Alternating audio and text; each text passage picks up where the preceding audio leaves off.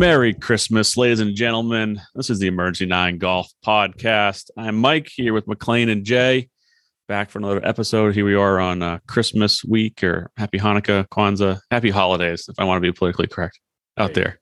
But let's be honest, Merry Christmas. you don't want to cut our audience in half. You got to just say happy holidays. Okay, Happy Holidays. Everyone loves Christmas because put it this way, they're getting work off. So Yeah. Because of it. Yeah. one way or the other. But uh, guys, hope you're doing well and had a good weekend. Um, I had too much to drink yesterday. Jay was there.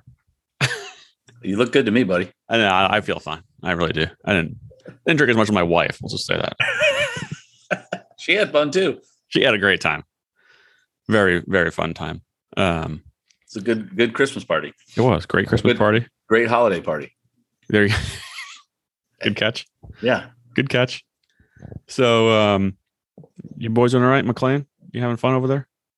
fantastic. Just prepared for uh, a wonderful Christmas week. You know, with the weather down here, we're really getting in the Christmas spirit. Um, it's allowing us to, you know, achieve certain feelings that I've never achieved before. So, really excited. It's actually hell. It's going to be in the 60s here in Richmond on Saturday.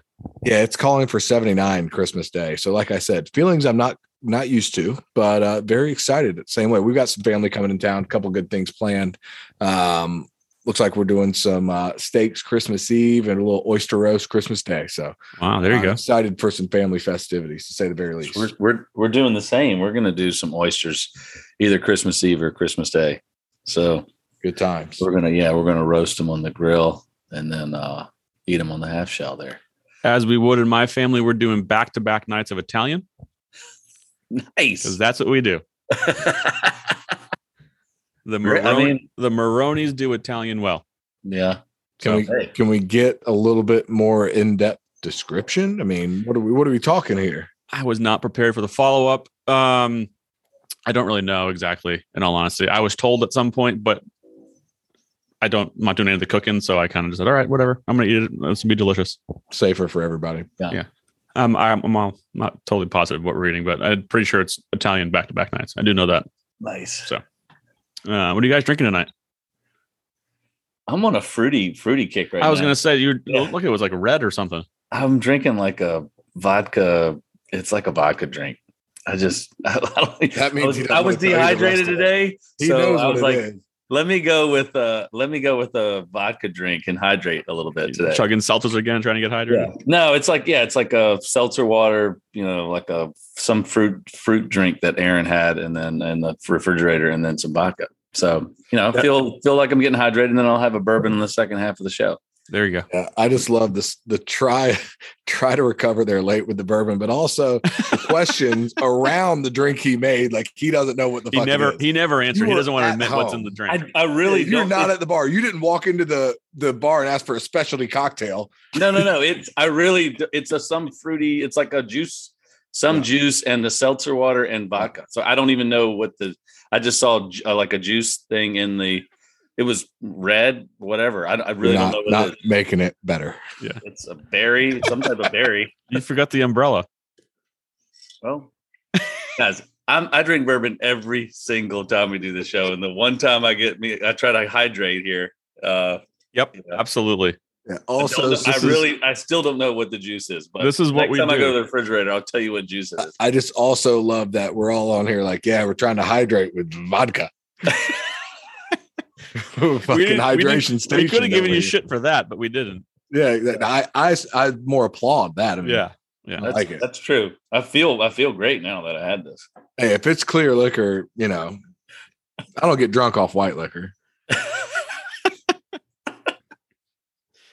Uh, are you on uh, Corona Light there, pal? As he walks away. Sorry. One hundred percent. Yeah, Okay. I'm on the way to grab another one as we speak. I, I, I, did get up at an untimely point. The refrigerator is close by, so I was like, yeah, I'll just grab one quickly. Yeah, it does make sense that I was third in the rotation there. Well, I haven't gone yet, but typically I go last. That's how it goes. Okay. So you know, Fair, fair. you were next. Anyways, go go get your Corona Light. It, it's definitely Corona Light though. We can move on from my Yes. segment. All right, Thanks. perfect. Thanks. What- Are you so, Mikey? You're back in the I'm back in the RPM sat my satellite studio now uh, for the second straight week at the my wife's office at the RPM World headquarters, and I am uh, I'm on a little EH Taylor tonight, boys. Oh, you Oh, dipped wow. into the E.H. Taylor Small Batch, Okay, now courtesy of our. there's there's consent here. Okay, this is a consensual sip. I was given permission from Matt Branningham to dip into his EH Taylor. He told me where it was. He even texted me a lineup this afternoon of what he had in his office for me to drink. what you should drink. And so um, Here you are. it is fucking Yeah. good. That's good stuff. Cheers to you. Cheers to Matt Branningham. But again, I didn't steal the good stuff. This was volunteered to me, and I was n- not going to say no. My stuff is locked up in my in my uh little cabinet that I've got in the office. I forgot. I would have. You could go in there and get it too. I've got some McKenna 10 in there. Hmm. So I'll, I think I'm here next week too, so I'll remember that. there you go. There you go. Um, I, I need a new uh, bourbon barrel at home. Mine is pretty much full. I can't fit another bottle in there. I don't think. or you can drink some of it. Ah, yes, I can. Um, but I've been gifted like six bottles of bourbon this week. Nice. What did you get? You you sent me that. Uh, you showed me you got that Kentucky Owl. Kentucky Owl, um, Knob Creek, uh, Weller Antique. I guess that was two Hmm. weeks ago, but um, actually got two bottles of the Kentucky Owl. How about that? Nice. So, and then I kept, I don't know, I can't remember, but yeah, it's been a lot. Run, running out of space. You know, that's it's a nice gift, but then at the same time, you're like, what what is that? What type of uh, image am I portraying to my friends here that all they give me is liquor? Yeah, just like you, you had that issue at your birthday party. Yeah. it's giving me it's like, okay, I guess I look like that guy who drinks too much and everyone knows that I'll drink it. Yeah. What What do we gotta own get? it, Jay. What do we Yeah. get? Just What do own we it. Been there Jay? for years, pal. so last week you identified as a fat guy. Now do you identify as a drunk too? Is that how this works? I guess it's Sorry, all of fat drunk. I thought I cleared that up last. It's a fat drunk. Yeah, fat drunk. No kidding. okay. so, um, I guess let's let's get into some some golf. Right, we had a huge weekend, a huge weekend in golf. The PNC Father Son Championship has turned into a blockbuster event, thanks to a 12 year old kid and his dad, who happened to have the last name Woods. Yeah. Yes, John Daly and Little John, although he's not really little anymore. Um, He prefers to go by John Daly the second now. Okay. Sure. I still call him Little John. He's little John. Um, so they did win, but that's the end of the story there for them. It, it was all Tiger and Charlie Woods. Everyone was excited to see Tiger back in action, albeit a hit and giggle as he described it. Um, just so much coverage on the Golf Channel in anticipation for this, and they were talking about all the media credentials that were like just getting call after call after call for people to go down there and get get press credentials to to cover it.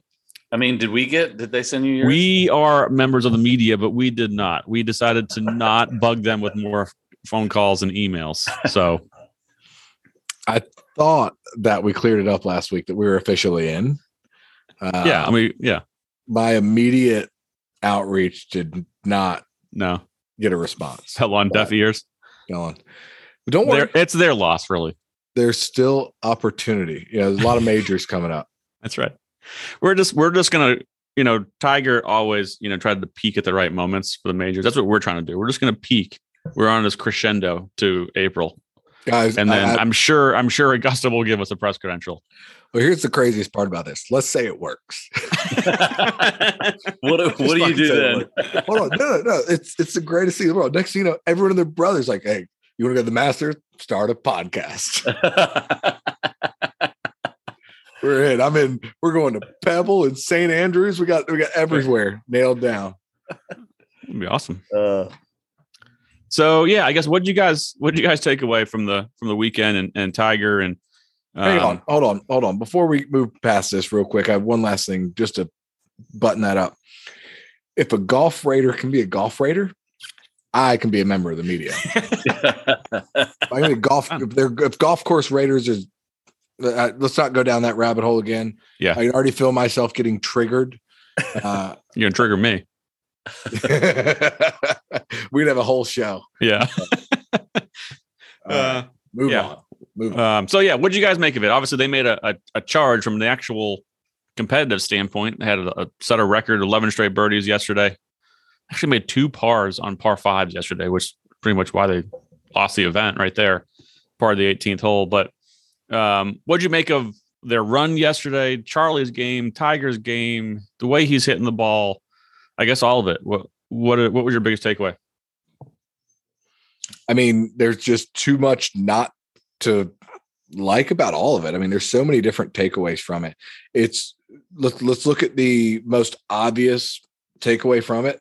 Um, Charlie Woods is wow. Um, I I feel very inclined not to get too far ahead as a member of the media. Um, however, at the same time, we need to look at what he did. I think, again, I know we mentioned this before the show, but the way he was able to um, land his irons, his mid irons with such spin at such a young age was something that I was incredibly impressed upon.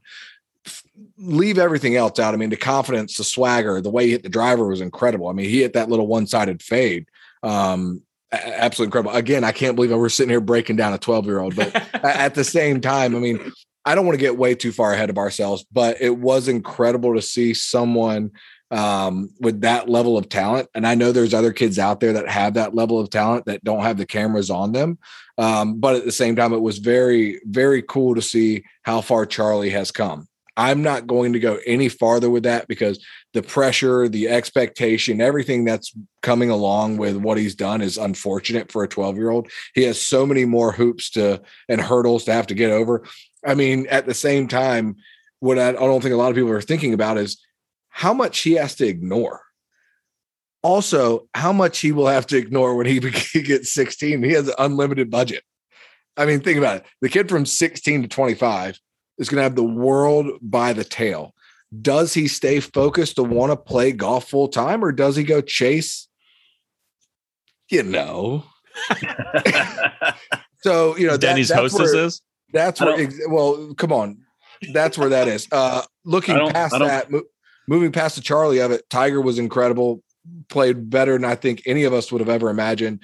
Um, it doesn't surprise me what we saw with him off the tee. Uh, I will say I saw him hit 174 ball speed. That that is incredibly impressive considering his injury. Incredibly impressive considering his injury. I'm not getting ready to say that he's getting ready to do anything on tour because I can be, and I think anyone would agree, it's too early to see whether or not he can walk 18 holes, 36 holes, 54 holes. We we haven't even gotten to a full PGA Tour event, much less practice rounds included. So the walking aspect, and he said he will not use carts. We see that he can drive the golf cart to a golf ball and hit good golf shots still. That I don't think that's surprising really to anyone. Um, it's whether or not he can sustain through multiple days of walking a golf course. And I really think it's so it- it's so it- it's just way too early to tell. Um, we have so much time ahead of us. He has he still has a lot of recovery to do as well, guys. You know, not to mention that aspect of it. So we know he can get stronger and he will get more mobile. To what aspect, to what extent, you know, that's what's going to be up for uh, uh Yeah. time will tell. Time will tell. going back to Charlie a little bit, and then we can dive deeper into, into Tiger. I, I think it's just impressive. Like his swing is awesome from a mechanic standpoint. He hits the ball well. He does not, but what I, I think I took away the, the biggest thing, he doesn't look phased by any of it. I mean, the kid's a rock star already. You see him walking through the crowds, people taking pictures of him, you know, chanting his name, and he's just like tunnel vision, like, let's go. We're on I'm on a job. I got to go to the next hole, make a birdie. And like, I mean, he, this kid is laser focused, zeroed in, in like none of the, you would think a 12 year old do at, at that kind of event would walk around with eyes wide open, like so excited. And this kid was, he was business like. It was like, just like his father. I mean, it was uncanny. Yeah, I mean, I don't, I'm, I wasn't surprised with it at all. I mean, I, I'm, I'm I hate to say that. I mean, it, he's super impressive, but it wasn't, it wasn't surprising. I mean, he's got his father, his his coach is the most laser focused professional golfer that we've ever seen. So there's no reason that he would be too far from that. Um, and I mean, in terms of what you were you were saying earlier, McLean, I don't I don't feel bad for that kid at all. Uh, not one single bit. He's got he's got the best coach. Not when I say coach, not swing instructor. I'm talking golf coach because he's got one. I mean, arguably the best player of all time. So, I mean, yes, he's got some limitations in terms of his privacy and, and the things that Tiger struggled with. But in terms of if he likes golf and he wants to be great at golf, I don't feel he's got everything at his disposal uh, to be great. And he's he's showing that he he can handle it and he wants to do this. Um, and even Tiger said he's like, look, it's up to him. He's like, I'm I'm going to help him do whatever I can to help him get to where he wants to be, but it's up to him. And and it looks like he's doing it because um, I mean he was he was impressive uh, from a skills skill set standpoint. I mean, it's you know, 12 year old kid. He's not very big as compared comparatively speaking to other 12 year olds, but like you said, McLean still has good ball speed, but the how how cleanly he made contact with every every shot, iron shots, chip shots, wedge shots that's more um, impressive. Uh, yeah, at this point, it, uh, speed at this point is irrelevant. He's so young. He has so much more growing to do. His muscles are going to grow and he's going to get so much larger. You know, he's going to have plenty of speed.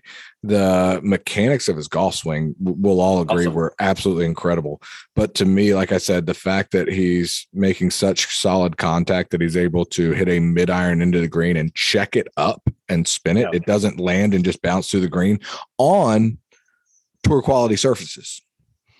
Well, on that on that note, now I don't I don't know what I don't know what ball Charlie was playing, but I do know his dad plays the spinniest ball on tour. So he which is which is it you know it's funny because everyone's playing this lower spin ball. You know, now the I know the balls now, you know, with the the the TP5 is a five piece ball. They're saying that different levels of compression can add more spin and with with your shorter clubs and longer clubs, and it kind of stretches all the way through. But he he by far plays the spinniest ball on tour because he knows his strength lies in his control over the ball with his irons, with his wedges, with his short game, with his putter, and he he relies on he relies on taking spin off with his driver with the other parts of the fitting process, making sure the head is, is the right head and the shaft is the right shaft to take spin off.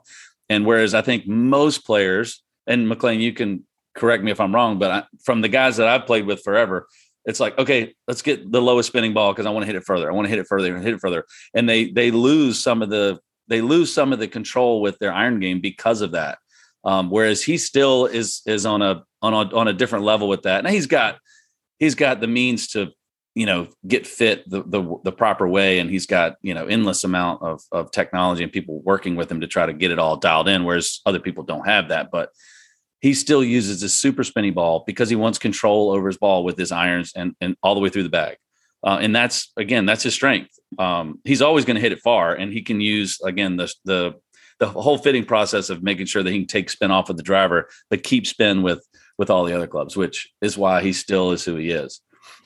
In my opinion, Jay, and I say that because I don't have actual data to back this up, but I do have some experience to back it up the better players, and you look at a lot of your tour players out there, and even your better players at each level are more concerned with being able to control the ball around the greens and into the green. Yeah. That is where the most advantage or the the highest level of advantage really comes from.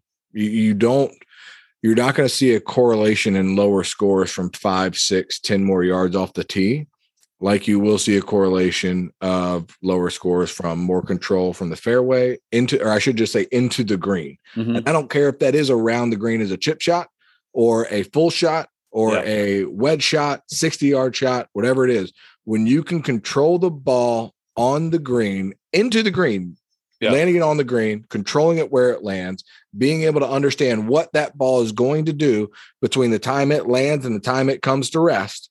Sure. That's where the higher level of uh, is a terrible way of saying it, but to me, that's where the um, it's way more advantageous yeah. for the player in the terms of uh, correlating themselves. Well, exactly right. I mean, Tiger knows that a half club for him, he's so good with his irons, doesn't matter. But if he can get up and down one or two more times, Yeah. In the grand scheme of things, we all know what one stroke means on the PGA Tour over the course of a year and how much money that difference really Sure. is. And it's earth shattering. We we just- we've done that math before on here. I'm just surprised that more guys don't don't do the same thing. I mean, I know there are a few guys that try to model what he does with the ball construction, but most of them do not. Most of them play, you know, the, the they play the Pro V, which is their lowest lower spinning ball. They play the TP5X, which is their lower spin ball. Most of those guys play that, and I'm surprised that they don't follow suit and and kind of copy him. Maybe it's a skill set thing, whereas you know he can he knows I control the ball with more spin with his irons, whereas they just can't do it. I mean, I, I you know I don't know. I mean, but I do know that most of them play the lower spinning ball, whereas he plays the most the the spinniest ball. Um, Well, I think a lot of that is a byproduct of your environment as well. You know, to me, if you look at a lot of the more old school guys, they were more concerned with the amount of spin. Well, and I'll say even beyond that, they were more concerned with how they were able to control the ball around the green. Mhm. The thing that I look at, you know, Justin Thomas, I feel is that same way because his dad's an old school pro. mhm. That and he spends a ton of time around Tiger, which is also not to get off on a tangent, totally unlike us. Um, Charlie is is working with Mike Thomas and Tiger Woods. That those are mm, two pretty good spots to come from. That's all I gotta say. That's Yeah. all I gotta say. Keep moving on that, but you know, understanding the importance of spin, I think, is more of an old school mindset. You know, the new school mindset so flashy with distance and low spin, and that's that's what everyone these days were taught. I mean, you know, you and I were some of the last guys, and Mike as well, that ever really played balatas, and we stopped Yeah. playing them when we were kids. You know, the professional. um I played a wound ball in basketball- The. Pro V one came out in two thousand. Yeah, I was playing a wound ball in college. Yeah, which is crazy. I mean, not the balata, but I was still playing a wound ball. You know, I was Well, playing, yeah, the, playing the professional.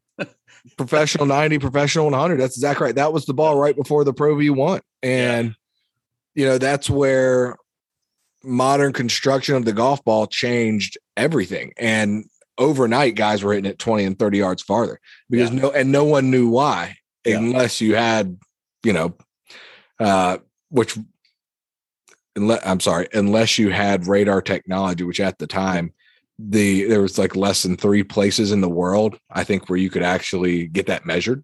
Yeah.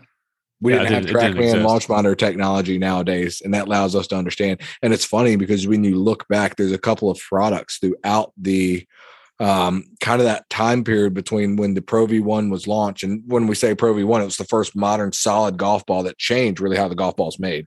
So really not trying to plug anyone's product, but at the same time, it, it it's the standard of golf ball for a reason Yeah, and it changed what it did. The technology that was launched at that time, every other manufacturer had to figure out a way to make a solid golf ball to compete, and none of them, unfortunately, have ever um, done well at doing so.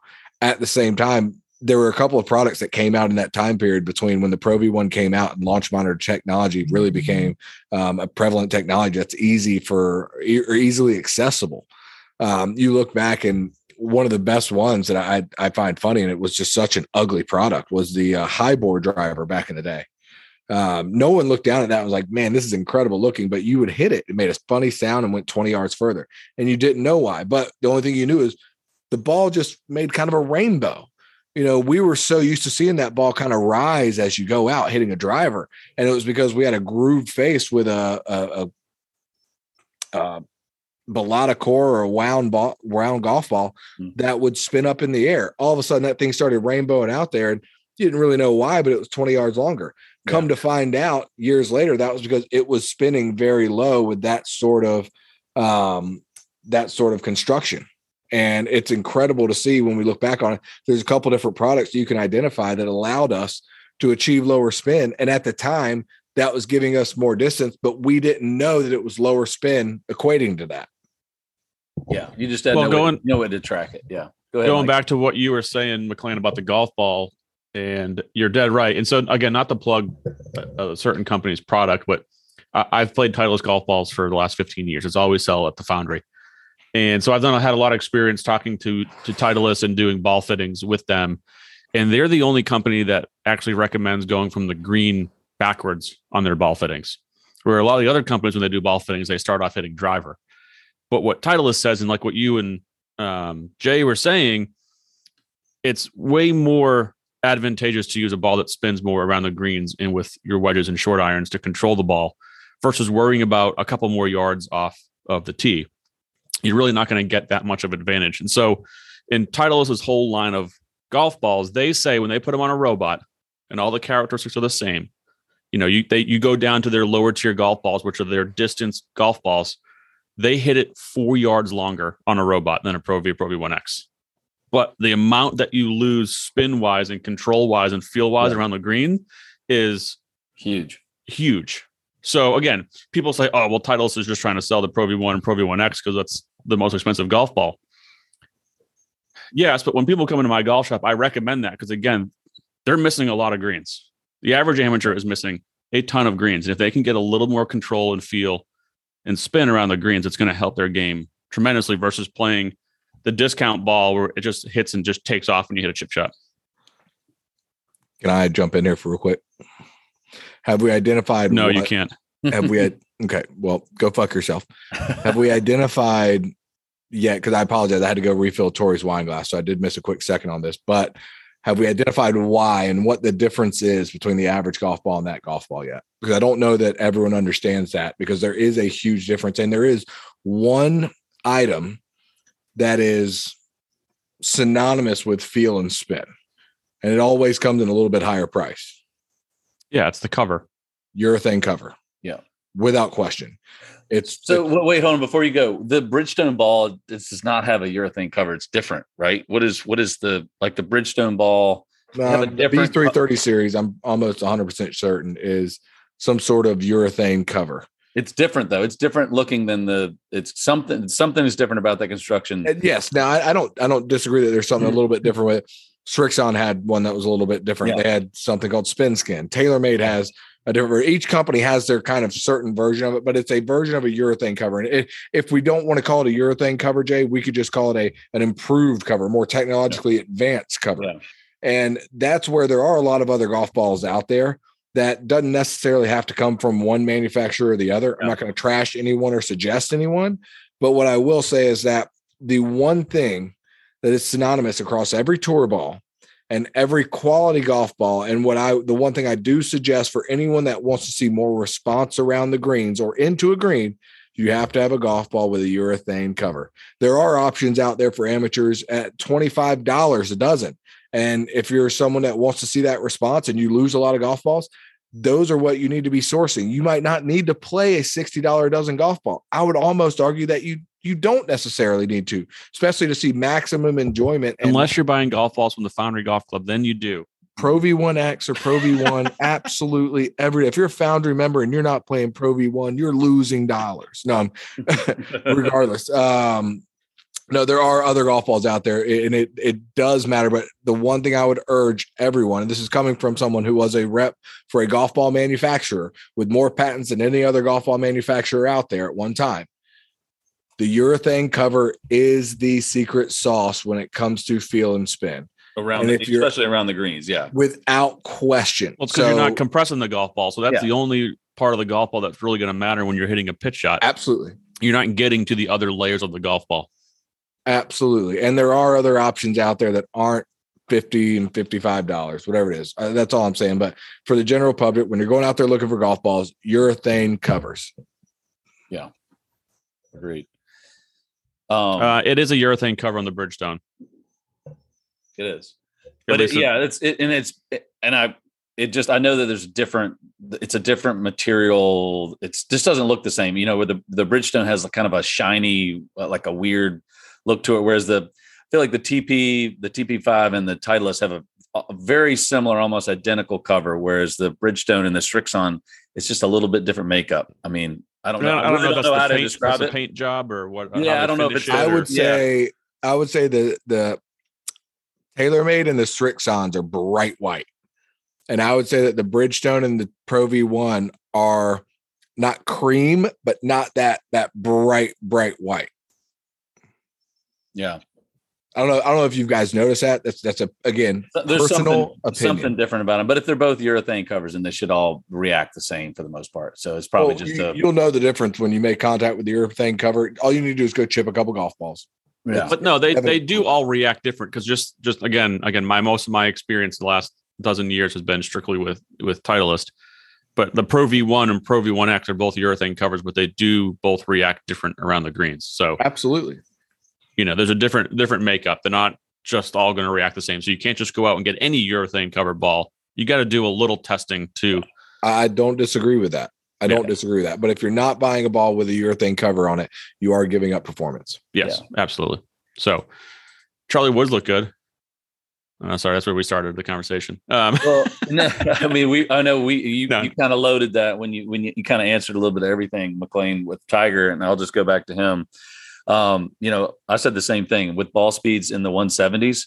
I mean, he wasn't swinging much faster than that before he hurt his leg. no, I mean, he was- tour, tour average ball speeds 171, yeah, and he's which is what Collin Morikawa is. I don't, I don't, and as good as Tiger was swinging his his mid and short irons, and as good as his short game looked, and those that 11 hole stretch, I was like, what? There's the only thing holding him back from competing is walking the golf course. That's it. I mean, It I, I mean, I know he wants to be sharper and all that, but if His he wedge if- game was on, on Wow. point. on point, wow. no, he. I know he was playing. They were playing 7100 yards, which is probably three to 500 yards short of what they would normally play on tour with Yeah, firm he, fairways. he had a lot of wedges. Yeah. Um, he had a lot of wedges, but even still, he he was flagging them. You know, he he was he was striking the ball. His distance great. control was just perfect. Impeccable. And Yeah. for a guy who had a huge layoff, that that can be hard, even for the best players in the world. You, you don't you don't know what your yardages are, right? You take a long layoff, it takes a while, especially come back from injury. Your body's adjusting to it. You, you don't know. Oh, am I hitting this? Is this a one forty five club or a one fifty In- club? Or in he was dialed. in competition. He hadn't competed, so he and he would be the first to say, you know, I can sit here at home and I can have a little match with my buddies, and but when you get in competition, you know, the adrenaline's going. Like how how far is this ball actually going under the gun? Yeah. And for him to come out and and not not have played in a competitive event in a year, um, and still come out and and flag his irons like that was I that was the most impressive part of anything. Um, just how sharp he was with his iron game and his wedge game and his putter um, and still still had the speed with the driver.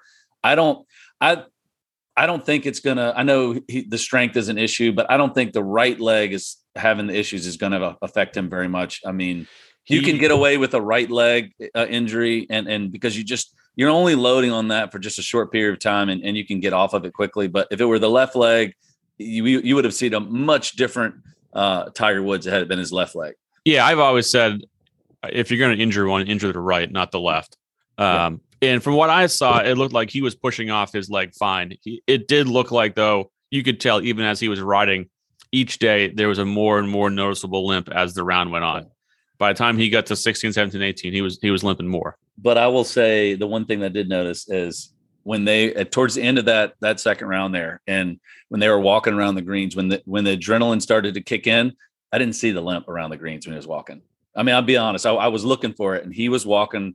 He was walking pretty briskly when he was helping Charlie read some of these putts, and I, I mean, I'm I'm sure he was probably sore after that, but you could tell when the adrenaline kicked in, he was just like he was focused on getting a good read for Charlie and making sure they had every everything you know kind of mapped out. And I didn't see much of a limp at all, which was it's kind of cool. Um, and I could totally see that. You know, a guy comes into a tournament a little injured, and they're gonna when they start off that you're gonna make sure that everybody knows that, especially Tiger, he's so dramatic. He's gonna make sure everybody sees his limp. But once the Yeah. once he gets under the gun, he's like, okay, I'm not playing games anymore. I'm not. This is not for show. I need to make sure I'm ready to go. Um, I thought that was kind of funny. McLean, do you have a point? Yeah. I think ultimately um Tiger's very fortunate that Charlie's at the age he is at the time in his life that he is. Because to me, what I saw was someone who's been doing a lot of chipping and putting with his son in the backyard. Yeah, He was tight on his Yeah. chipping and putting, and Charlie was too. yeah. Um, quite frankly, I mean, his put, Charlie putting was pretty pretty incredible for someone his age, making that many putts on TV. I mean, that that was incredible. But moving past that, uh, let me let me go out on this one for a minute. So Tiger right now is in a very tough position. He needs someone to motivate him. He needs to have a reason to go chip and putt, and he always has. But right now, you know, he he has to come back from something. He does have that want. We know he does, but he is injured and he's had a hell of an injury. He doesn't need the money, He he does have the want and need to compete. That's what makes him who he's been. And I think he does want to prove some stuff. But I think it makes it so much easier when you've got that little kid wanting to go chip and putt every afternoon at night around the house. Um, you know, I, I part of me wants to run down the street and figure out if they put lights up in the backyard. You know, Tiger is the highest property tax owner in my county. um, but long story short, I want to know, or actually, I know for a fact that this is going to benefit Tiger he's going to have that reason to go practice over the next few years. Charlie's in his prime, going to get ready for hopefully a collegiate career. He's going to play some junior golf. And Tiger now has all this vested interest, and not that he didn't before, but he's got all this personal interest, I should say, not vested interest, personal interest in having fun with the game. Chipping and putting, which we could tell was, again, at top of his game. Uh, something that he dealt with very publicly and in, in, in, very poor form. But right now, um, I can promise you, he's probably got one of the best short games in all of Florida right this mm-hmm. second, if not the entire world. So I think he's very fortunate that Charlie's at the age he, he is. I think Tiger's having fun with golf right now. I think that's good for everyone who wants to potentially see Tiger again. Again, I also think it's going to happen in a golf cart on the Champions Tour in a couple years. But I, I do think that he's going to be competitive, and I think he's going to have an incredible short game. I don't think he's going to have to hit the ball that that great to do to possibly do well. I mean, it's crazy to even say that after what we've seen, but um yeah, I I say he plays I say he comes back and play, plays before the end of the year 2022. I'd say Yeah, I think it, I don't think you see him before June. But what do you guys think on that? What, you, do you not agree that having Charlie at his age? Oh, 100 percent. Oh no, I, I agree with. Yeah, yeah.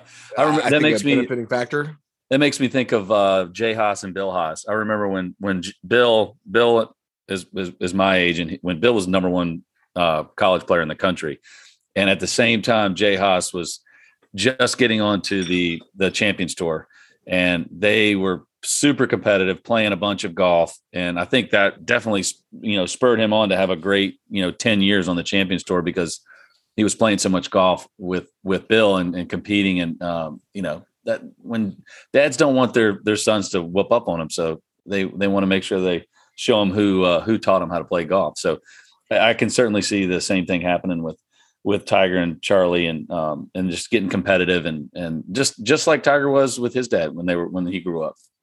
Yeah, no, I, I but totally a little little bit different skill set that Earl had compared to Tiger, but sure, but still the things that that that Tiger didn't learn, you know, from a you know a technical standpoint. You know, he he obviously learned uh, from the a, a, mental toughness standpoint from Earl. Um, maybe sometimes learn some other. No, too, I, I, totally agree, and I got a little long in this too trying to explain it. But at the end of the day, all I was saying is that I think he has um, a very unique factor pushing him right now. I think yeah, it'd, be, it'd be easy for him to shut it down if he didn't have it. That's yeah. that's exactly right. Yeah, I agree. So, um, well, that's no fun. Everybody's agreeing. I know. no, you're fucking wrong, McLean. Let me tell you why. hey, Tom Brady fucking sucks. Whoa, now. he did not. He did, la- he did last night. He did last night. yeah, I love it. I love it. Um, so again, it was great to have Tiger back, and again, it's also a little bit of a tease though, because right, it's like, oh man, look at Tiger, awesome. But then who knows when we're going to see him again? Yeah. And you know, Tiger can go in the darkness like we know, and yeah. we legitimately may not hear from Tiger again. I guess maybe we'll see him a quick picture of him at the champions dinner at Augusta, right? You know, well, like it, won't he be out for what his tournament out at Riviera? Isn't he hosting that again? Or oh yeah, I mm. guess his so, his yeah, he's the host there and his foundation. Does he, does he go back there? Does he have a driver? I sure hope so. You better dude, don't drive anywhere out there, please, or anywhere ever again. I'm almost surprised he hadn't come out and said a little bit more about that. He's not going to. I think. No, he's not going to. I mean, he should, I, but he's not. It, it, just surprised me at this point. He's not just putting it all out there, guys. I was going a little quick. Yeah, that's what I wish he would just say. Just be like, "Hey, I don't, I don't it remember would, what happened, but I'm, I'm, i was just driving too fast. I just, I fell asleep. Yes, I, met, I messed up. I apologize. Yeah, that's exactly you know, it. I regret yeah. it. Da, da, da. That's exactly. It would do so much for him as, as in the public's eye. I mean, yeah. I think that's all most people have ever wanted. Just take responsibility for it, you know. Yeah. And that's the thing. the public's willing to forgive. Yeah. They really Yeah. are. But Yeah. they they just want you to own up to it. It's when you don't own up to it that you end up, you know, becoming Yeah. that you know, skid mark. Yeah. It's an interesting Um, cho- choice of words there. I was struggling to find a good one. It's just, you know, it's it's, a, it's just a little skid mark. You know, it kind of leaves its mark, and you keep moving. No, I was al- also because of the it was a car crash, so there were skid marks. So that was also um, you know, I, I to you, you didn't even know what you did there. Change That's what I was topics there, but um, uh, you know, I know we were we are talking about Tiger and Charlie, but I mean, I know John Daly and Little John Daly won the tournament, but Little John Daly won the tournament. Yeah, If you watch this kid played his absolute ass off. He made everything. Um, he was. I know he had, didn't play a whole. It was his freshman year at Arkansas. It said he only played a couple events, but this could be a Struggled a huge bit. confidence booster for him. Yeah, I, I hope it is, Jay. I, I'm I'm right there with you, buddy. He struggled a little bit in his freshman season, Yeah, freshman uh, fall season, yeah, but uh, he did have some moments of glory. You know, he went out during his first round and shot like 82, but then came back strong with like a big back nine the second day to shoot Yeah. a couple under par. Uh, I think he shot 67, 68. I don't know, but he, he, he played real well. Didn't follow up the third round well, but you've seen that he has the ability to do it. Yeah. I mean, he, He obviously hammers has- it. He's got a big shadow right now. Yeah. I think, and I think that's that's something that's tough to deal with. Yeah. But I, I, I wouldn't surprise me if, if he comes back in the spring and, and and starts contributing and has a good a good spring season. I mean, to do that on the on a national stage. Now, granted, he's played in this tournament before, but to do it under the gun, to fend off Tiger and Charlie. I know Tar- Tiger's you know a year removed from playing any tournament, but he he, he still played and went toe to toe with Tiger in a tournament, and you know he. I mean, I, he he played. I mean, he was the MVP of that team. I mean, John mm-hmm. Daly was like.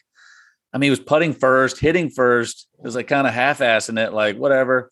Little John, you take care of it, and he made everything. He cleaned up all of that mess, and it was. I was super impressed with him. I was. yeah. I was pretty impressed. obviously you, you kind of expect the kid to hit it solid just because of who his dad is, right? But that I was Yeah. like the putting was like silky Oh. smooth and just pouring it in the center Pouring in it, he made every time. Everything. It was. It was pretty. It was pretty like cool. every time they went to them, they're like, oh well. John Daly's already missed the, uh, the birdie attempt, and then Little John gets up there and buries it. Oh, Yeah. right. Well, John Daly, he's already missed his attempt. Let's see what Little John can do. He buries it again. It's like, Yeah. holy crap. yeah it was it was pretty pretty incredible but um yeah i actually i was telling mikey we had a we have a little golf pool and i kind of lucked out and picked them so i ended up winning our little golf pool which i mean everybody was wanted to pick tiger and charlie but um i wasn't uh i mean i knew that they would play well they played better than i thought they were going to play in all honesty i just with tiger not playing in a, in a whole uh, with in a year any competitive golf and um I- you just never know how he's going to come out and be just not sharp. And you know, in, in that thing, in a captain's choice, it's two guy a two man captain's choice. I mean, it's not as easy as everybody thinks. I mean, I know these Mhm. guys shot low numbers, but to birdie eleven holes in a row with a two man captain's choice like Tiger and Charlie did, that is With a 12 year old and a guy who hasn't played golf in a year. yeah, really. I mean, in all honesty, that's that's that's pretty crazy. Um, Yeah.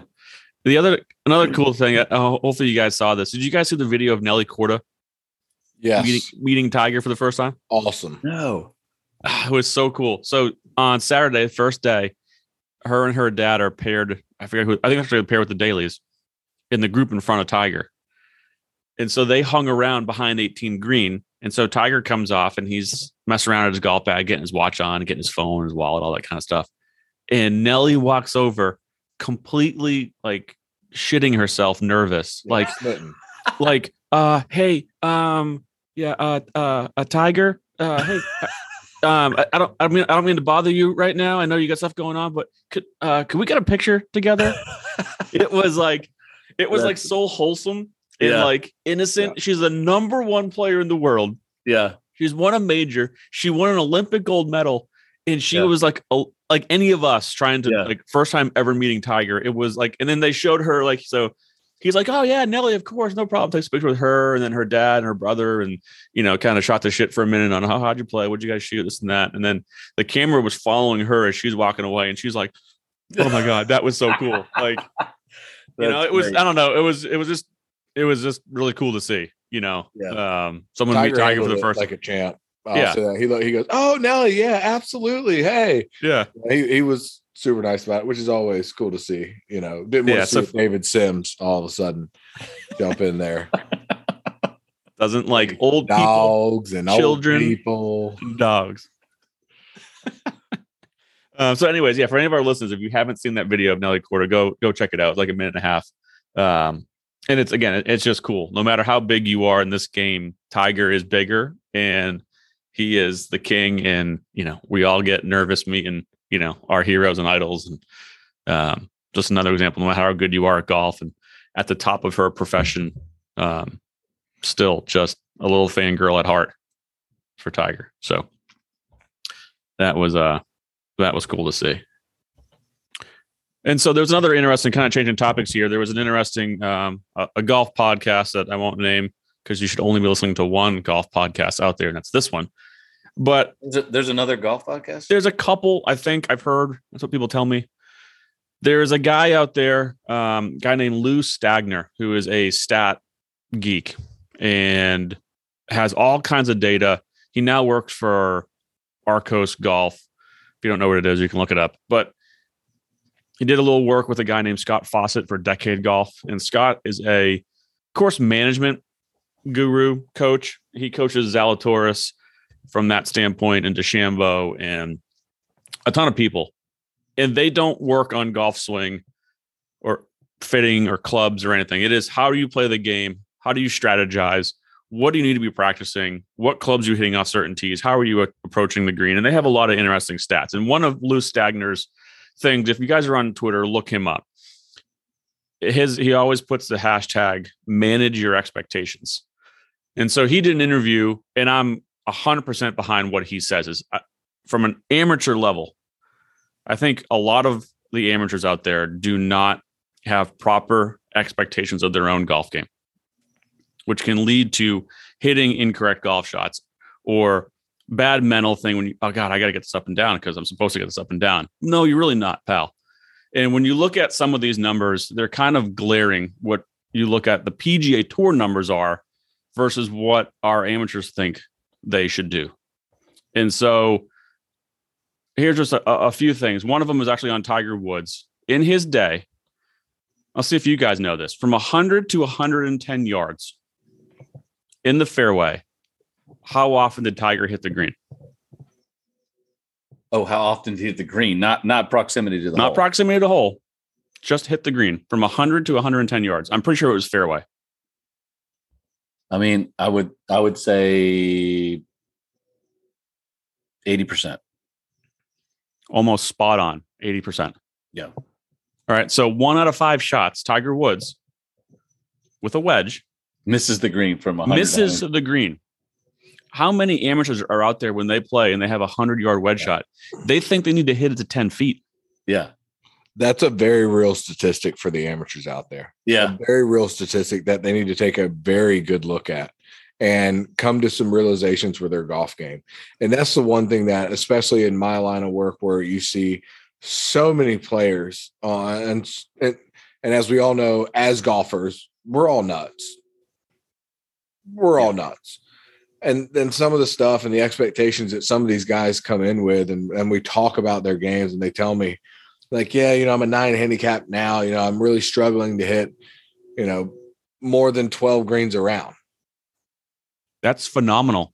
And and and I'm and now, now I am using that as an example. I'm not saying that's a it's a it's a perfect yeah, scenario. yeah. No, I know you're But that, that's an example of what guys will come in. I'm like, you know, you're, you're doing fantastic in that area. It sounds like to me, you probably need to work on your putting and also need to probably work on being able to get up and down those six times that you're missing the green. Yeah. Because there's obviously issues that are keeping you from lowering that handicap.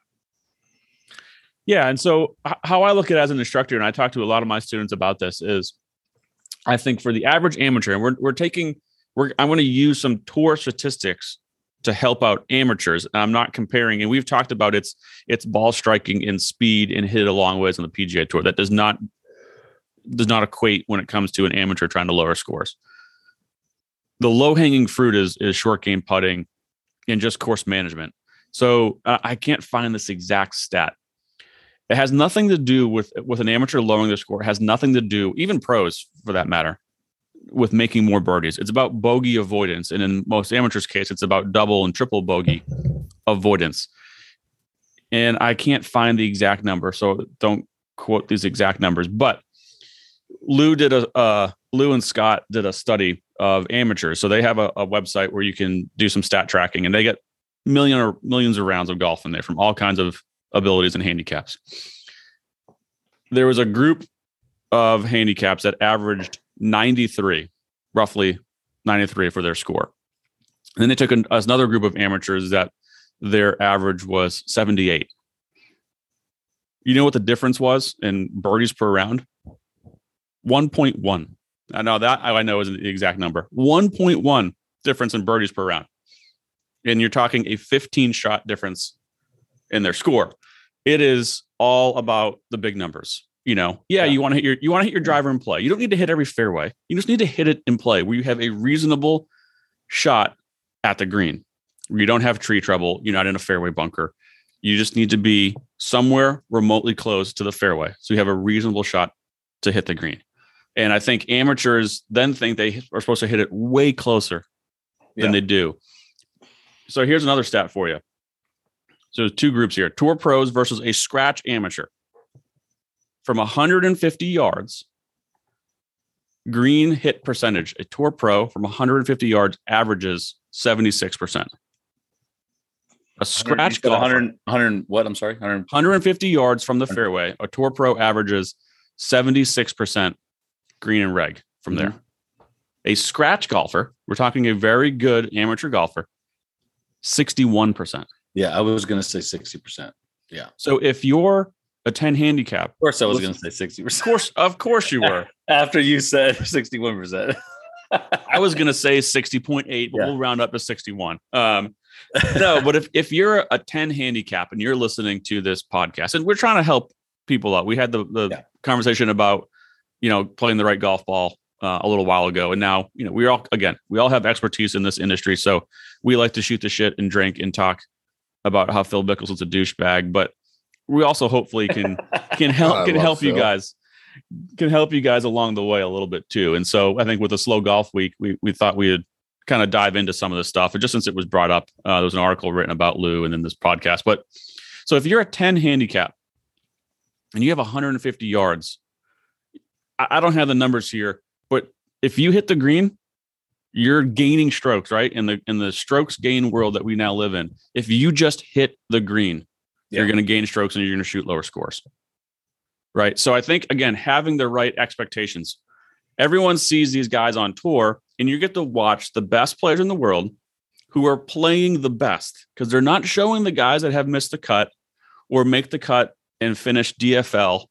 You're only seeing the top 10 sure every weekend when you watch golf. So people have a false expectation of even how good the tour pros are. Yeah. They think they get up and down out of every greenside bunker. No, yeah. they don't. Tour average is like 55%. Yeah. Up and down out of a greenside bunker. And I work with AMs and they're like, oh man, I just I just can't get up and down. I'm like, well, if you can get it out on the green, that's all we need to do. Yeah. Get it out and get on the green. You're not going to make a double. Um, on, on, that point though, like I know you're given you're given a lot of stats for for specific you know ranges. Um, but expectations just in terms of playing a round of golf like and how well you should play not necessarily on each individual shot but think about um, you know say you're a say you're a five handicap you know playing against a 15 handicap you know that you're a better player so your expectation of how well you should play it, it, it lowers you're like hey i don't i don't have to shoot 72 3 4 five, six. I'm a five handicap. I don't have to do that. I'm playing against a, you know, it obviously if, if, no strokes are involved here, if you're just playing a casual round of golf with a buddy and he's a 50 handicap, you're a five, your expectations drop a little bit, knowing that you you don't have to play perfect golf. And then what happens? Now you you your body relax a little bit. Um, you, the tension level drops a little bit, and now obviously then you start hitting good shots. So I always I always equate this on, at the higher level. You know, I'm trying to bring it down to uh, you know an amateur level, but think about think about the guy who's on the PGA Tour, who is you know your your mid level or lower level PGA Tour player. He's kind of struggling to keep his tour card, and he's and he's dropping back to a web.com event, or I'm sorry, a Corn Ferry event now. And they go out and they just shot 75, 77 in a PGA Tour event. And the next week they go play a Corn Ferry event and they win. They shoot 20 under par. Like, wait a second. Like, there's no statistic that you can look up and say, well, you know, in this event, you were hitting your wedges, you know, to 25 feet. But then next week you go out and you hit them to, you're hitting your wedges to 10, 15 feet. There's no, nothing's changed with the skill set there. It's just the expectation of, of your competition, who you're playing against. And you know that you're better than these players because you're on the PGA Tour. And now you drop back and play in a Corn Ferry event. And then all of a sudden the pressure is off because they're like, hey, I'm I'm on the PGA Tour. You're on the Corn Ferry Tour. I'm better than you. So now you go out and relax and just play how you can play. So to the same point that you're saying, I know you're giving more, mm-hmm. you know, statistical, statistical, uh, you know, you know, background yeah. there. This is more of a psychological background of expectations. Like I'm playing against guys who I've already beaten. I know that I'm better than them, um, just for the status of where I play. You know, right now I'm on the PGA Tour, so the same can be said for an amateur that's a scratch golfer playing against a 10 handicap. They're like, hey, I'm, you know, I, am better than you. So I, I, then you take a breath and you relax, and now it allows your body to do what you're good at and, and allows you to play the type of golf that you can play. And that's when that's when players play their best golf, you know, where they don't feel that pressure, they don't feel that stress, which again, which is why we all like watching, you know, professional golf because these guys, you want to see the guys play the best golf under under the under the most extreme pressure. That's what it gets us all excited, you know.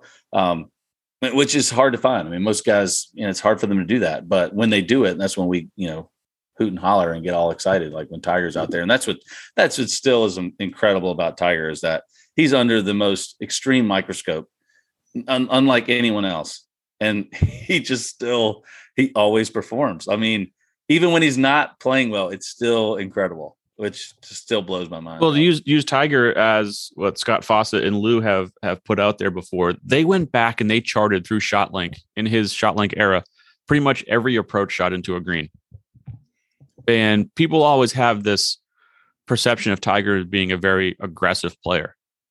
He was actually one of the most conservative oh, golfers oh, yeah. to ever play. Oh, yeah. And every shot that he hits into not every shot, but the scatter plot, the majority of his shots are flag high towards the center of the green. Yeah. Right. If you can hit, and I've always said this at, at the foundry, and I wanted to do this one day is as I'm going to go out and I'm going to take every flag stick out of the hole. Just hit the middle of the green. See what they hit shoot. it to the middle of the green. If people don't know where the flag stick is and they just get the center yardage to the, or and again, green green shapes can change and they're different. And sometimes the the back portion of a green can actually be the widest portion. If you just tried to hit to the fat of every green, it may not necessarily be the dead center of yeah. the green. You're gonna shoot lower scores because you're gonna be on the green. Yeah, I'd rather you on the green putting than chipping or in a bunker or short sided or trying to gouge one out of the rough. You're just not going to do it at, a, at that higher percentage. Again, we've talked about this from a professional level, the strokes gained. They're trying to get two tenths of a stroke here, another three tenths of a stroke here, and all that added up over a four round event. Now you all of a sudden you win. Well, it's the same if if you're a 20 handicap and you're trying to get down to a 12 handicap. It's the same thing. You got to save a half a shot here, a quarter shot here, and yeah. doing these little things make it a lot better. People think I got to go out and pound golf balls. Yeah, yeah. I mean, that's obviously going to help if you're doing it the right way. You're working on the correct things and practicing the correct way. If you have, if you have that, that's one of the biggest issues in amateur golf, right there. And you're exactly right, Mike. The variance is different. That's where the average or the tour player might be looking at a quarter of a stroke, but at the same time, the average player might be able to pick up three strokes Mm-hmm. And, Easy. and there because what a lot of people don't realize, a scratch golfer can't get five shots better for the most part. No. You know, unless he turns into a tour player and he he's he's a scratch golfer at 16 and he's a plus five in college, he can get five strokes better. But odds are, if you're a scratch golfer, the the chances of you becoming five shots better are almost it's like winning the lottery. Yeah. Yeah. However, if you're a 15 handicap, the odds of you becoming a 10 are at, oh. are are much much better. Eh, the odds of you even becoming a seven, seven and a half, a yeah. five, cut 10 strokes off are much higher. Yeah, margins. The margins are are larger there. You've got more room for improvement. That's exactly right. But I will say this. The one thing that I feel certain and I'll take to my grave, my my, one instructional uh thing that I think is basically flawless is that you practice each part of your game equal amount of time. Putting, chipping, range. If you have an hour to kill, you putt for 20 minutes, you chip for 20 minutes, you hit balls for 20 minutes. If you have three hours to kill, putt for an hour, chip for an hour, hit balls for an hour. Don't spend three hours hitting golf balls. It's not going to get you anywhere. You Amen, spend Three hours putting, but if you can't get to the green, Yeah. we're not there. Well, either. and the other thing too is I think people practice putting wrong if they do practice it. I see so many people practice 20 footers. Don't do not practice a 20 footer ever again in your life. This is what you practice. You practice three to 10 feet, and then you practice 40 and 50 footers. If you get good distance control, if you can lag, now try to make every putt you hit. I don't care where you are. You're trying to make it. We're not trying to get it into a three foot circle. We're trying to make that thing. But if you get good at trying to make it from 40 feet, you're going to be tight and we're going to be kicking it in. But if you can practice three to 10 feet and then 40 feet with your distance control, that's all you need to do. Let's see if you guys know this. You guys will probably know this one stat. Tour average from 10 feet. I think it's fifty percent, less than fifty percent. It's 38%. Yeah. The PGA Tour average people are, are our listeners listening. Yeah. Tour average from 10 feet is 38%. And I get So- guys walk off the golf course. Ah, played well today, but I missed a couple 10 footers. Well, yeah, no shit. You're going to miss most 10 footers you hit. So on that, That's exact- the difference between expectation and reality with the amateur golfer for a lot of. A tour player, We already touched on this. A Yeah. tour player averages making one putt longer than 13 feet around. One. Yeah. There, there are times where I mean, you, you'll see the stat. You know, if you're watching the PGA Tour event, and they'll be like, "Hey, he hasn't made one putt outside of ten feet, and he's he's in he's in the top five. It happens every week that a guy can do that. So, to your point, Mikey, you know, Doc Rotella and I. If if the listeners don't know who Doc Rotella is, then you're not really a golf fan. But You- he's one of the most Odds are you didn't find this podcast. Yeah. organically. he's one of the most well-known golf golf psychologists you know Right. there is he's not Not kind of started it. i mean he worked he works with he worked with jimmie johnson and nascar lebron james uh you know baseball i mean he, he works across the board so and i was just lucky enough to just know him and and, and he was able to shed some light on me but we talked about the exact same thing in 2009 i we we sat down and and kind of went over the same thing. And we were, I was looking for some type of epiphany. Like, I was like, oh, I'm just a, a mental midget. You know, he's going to just help me. We're going to go over this new mental plan. And we sat down in his, in his uh, basement for, you know, two hours. And all we did was talk about how to practice and how to prepare. So he had been keeping his own stats. This is kind of, you know, ShotLink came out was it 2000 and I when think it was 2004. 2004. So he had been keeping his own stats for about 15 years um, on a lot of this stuff. You know, obviously not quite as detailed, but pretty close. And and we kind of narrowed things down. And he was and and it was, it was specific to my game, but it, it- we kind of broke it down in- into into this segment. He was like, hit it as far as you can and in play. He's like, hit it as far as you can, but keep it in play. Is like whatever you have to do is like you know you work with your instructor. You guys figure it out. I don't care if you had a draw, hit a cut, whatever you have to do, hit as far as you can, keep it in play. And then from there, from let's from 200 yards to 150 yards, he's like, I don't care, don't practice it. He's like, from 150 yards, you know, we, we called those our scoring clubs, you know, whether it was a nine iron, maybe an eight iron, whatever it was. From there down, be as absolutely good as you possibly can. That's where you spend your time on the range. He's like, don't even hit balls on the range with your driver. Get on the golf course, learn to hit the ball and play in between the trees. You're not doing yourself as any favors by hitting your driver on the range. He's like, you're not going to learn anything. There's no consequence on the range hitting your driver because it's huge. There's nothing. To, there's nothing saying. There's no trouble.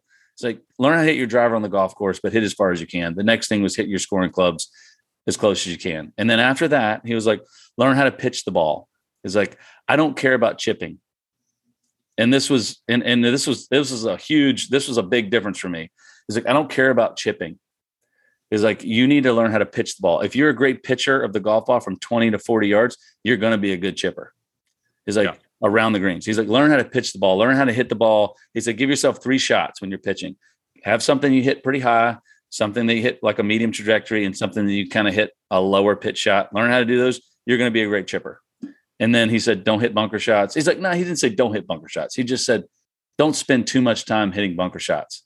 He's like, it's you, you won't hit it in that many bunkers eh, throughout the course of a round. This is all, this is all his yeah stats that he kept. It's pretty, it's pretty wild that he just doing his stats have come up with basically what all these guys now say and all these yeah. analytics guys and ShotLink guys and is Mark Broadie out there who's another guy that you know he essentially yeah. created strokes gained. This was this was 15 years ago. You know, he was telling me this. You know, again, it was driving and play, wedges and scoring clubs, learn how to pitch the ball, skip over lob shots, skip over bunker shots. And he's not again, he didn't say never hit a bunker shot. He just said, you know, hit, you know, you can go out and hit a, you know, feel the sand, hit a couple bunker shots, get a feel for it. He's like, but you may play an entire round of golf and never hit a bunker shot. You may hit a you may hit a not hit a bunker shot in two or three rounds. If you if you're driving the ball and playing and hit your wedges good, you may yeah. you may not hit a bunker shot. And then and then he skips over to the to the green and said exactly what you said. He said learn how to learn how to put the ball really well inside of 10 feet. He said eight to eight to three feet. That was his that was his number. Eight to three feet. And then after that, put 35 footers and beyond. He's like, you really don't need to hit. If you're a great, if you've got great speed from 35 to 40 feet, you're gonna you're gonna be really good from 15 20 feet. And if you're really good inside uh, you know inside of eight feet then you're never gonna three putt. And that that was pretty much it. He's like that's where you divvy your practice. And i you know i we i did that right after he said that i was left i was like wow. I was like i didn't know i was gonna get a you know training lesson. I thought we were gonna get something you know some real good stuff. But i ended up practicing that way. That year i played on the it was the tar heel tour e golf tour. I I didn't win that year, uh, but I'm only missed one cut, one or two cuts, I think. And I mean, I'm, I don't want to say that. You can fact check me, but I played really well, and I only missed a couple cuts. And then the following year, in 2010, I didn't miss a single cut. Um, and I played. I mean, for mini tour golf, I mean, I played 45 events in those two years and only missed a handful. You know, uh, less than five cuts in two years, which that's incredible for mini tour. You're just trying to make you know make money to keep playing and so you can keep. Well, and even even just from a from an amateur level of, of, the people that we're talking to is, yeah, you might you might not go out and play your best round of golf every time, but you're gonna your your high scores are gonna come down. And like again, we're just trying to have fun with this game. And we, yeah. when we go out and we play really bad and we shoot a bad number, that gets us pissed off and we don't like it. But if we can start to bring that bad number down, you're still going to have the really good days and you're probably going to have yeah. better more good days if you if you kind of do some of these things and think about some of these things um just yeah, you, you have a little more fun. Yeah you're going to have more fun you're going to enjoy the game more because you're not having those really bad days those really embarrassing days. You, you know you can eliminate those. You can go out and play and like oh i didn't play well. You know i'm, I'm a scratch golfer and i shot 74 you know all right yeah. You didn't you, but you didn't shoot 80 you know you didn't shoot 85 as a scratch golfer you you know you shot a couple over par and then like like I always say, you know, with, with golf instruction, not just swing instruction, but you know, golf psychology. You, the whole goal is to is to uh, make your bad days not as bad and your misses not as bad. You know, you're not trying to go out there and flush every shot. You're trying to make sure when you do miss it, it's still pretty good. And you go out and have a day where your timing's a little off, but you, you've practiced the right things. So when you're a little off in all these areas, you're still pretty good, and that's that's when your scores come down. Um, and I, I hate to, I, mean, I hate to say it, but he was, he was spot on. He was spot on. I don't, I, really, I don't hate to say it because he's, he's a, yeah. he's a smart guy, but it, it's, it really is almost as simple as that. You know, I know the, I know the game. It's a simple game. It's a simple concept, but it's obviously hard to execute. You know, you're taking this little teeny white ball and you know trying to hit it, you know, 7,200 yards around a, a golf course and get in the hole. But the concept is simple. And if you can if you're if you're able to keep it simple and and keep the, your approach to the game and the way you practice simple then then act, the, the the actual playing of of golf on the golf course can be simple. You know it's like hey oh, all right let's just drive it and play. Let's just hit our wedges close. Let's pitch the ball well and let's have good speed control, and make our short putts, and we get in, get out of there, and we shoot a good number. Yeah, here. So here's another stat again to kind of put this to amateur golf. An a, a scratch amateur averages 4.7 bogeys per round. Talking about a scratch amateur. Yeah. Right. So 25% of the holes they play, they're making a bogey, one out of every four. Yeah. The best players at your club, wherever you are listening, the best players at your club are making four to five bogeys around. So again, if you're a 10, 15 handicap, that's okay to make bogeys. Bogeys are okay in this game. If you're uh, Well, that A club goes, golfer. That, that goes right to the argument I've always made is that, you know, guys making birdies aren't necessarily the best players in the world. It's the guys that are limiting the amount of mistakes they're making because you're not a scratch player bogeying five holes around um, without making a couple of birdies to make up for it. So ultimately, those guys know how to make birdies just the way PGA Tour players do. However, there's a lot of tour players that'll go out and have three or four birdies and only make one or two bogeys and Yeah. still scrape it by with 69, 70, 71. Yeah. Versus the scratch player or average player that that's a 74, 75 every time he tees it up. Yeah. you know, and so another interesting stat again, just the, the tour players are unbelievable, but they're not as good as you think. That's Tour- also Tour average on a 290 yard par four. What's the average score, tour guys? 3.86. Pretty On close. a, on a which hole? I'm sorry, a 300. A 290 yard par four. What are the what is the tour average? I mean, is that just is that a across A- the board or is that a a, gen- certain hole? Is no, that I think it's a generic. oh, you know, okay. from that yardage. Yeah. I mean, yeah, I would say it's ju- I would say it's probably just under four, but not much. Yeah, it's 3.9. Yeah. All right. Again, you asked, you go to a, the men's grill at the Foundry Golf Club on a busy day, and if I took a poll, everyone's like, "Oh, three and a half, Yeah. three, three and a quarter." They're always going to make birdie there, right? No, they're just barely making more birdies than bogeys Yeah. on a 290 yard hole, which most of them can hit three wood there. Yeah. You know, so again, they're not as good as you think. So Yeah. I don't want to belabor this, but I just thought it was it was interesting since it came up recently. Um, and I I love Lou's stuff. So again, if you're on Twitter, follow Lou Stagner, uh, S T A G N E R, and he'll have some good stuff um, to just kind of put in perspective what you should be happy and upset about, Yeah. and it'll it'll it'll help your games. So we are here to help. We can be drunk drunk douchebags, but we'll we'll try to help you occasionally. I like it. I like it. So, um, but we'll uh we'll call it a day unless you guys got anything else. No, that was great, man. That was good. McLean's McLean's got a uh, sleeping baby in his arms, so he probably can't talk. Yeah, no, Love perfect timing. And so um that was fun, guys, and hopefully you guys took something from that conversation. And um we're gonna start the Charlie Woods fan club if it hasn't started yet already. No, we're not doing that. We're not putting pressure on them. Not, not if I'm going to be a member of the media, I'm not taking that side of things. I remain neutral and I wish him the best of luck. We will see him in 2035. Objective party. 2035. What year is it? Nah, that's a little long. We'll see him, That's a in, little long. we'll see him in 2028. There Yeah. you go. There you go. I like that. um i did see i think i sent you guys that, that meme it was like this girl was like hey my parents aren't home Yeah. come do you want to come over and the guy's response was no i gotta watch a 12 year old play golf Oh, that was yeah, I a saw lot that. of, a lot of guys. There were a bunch of different versions of that going around. it was uh pretty much how it was this weekend so hopefully you guys did catch that and enjoyed it and we wish everyone a happy holiday season merry, Merry christmas, Christmas, guys. Absolutely. enjoy it with the families and the kiddos and uh we'll be back next week i think for episode 50 of the emergency nine golf podcast Nice. So- big moment. all right gents take care All right. You got it. Later. Cheers.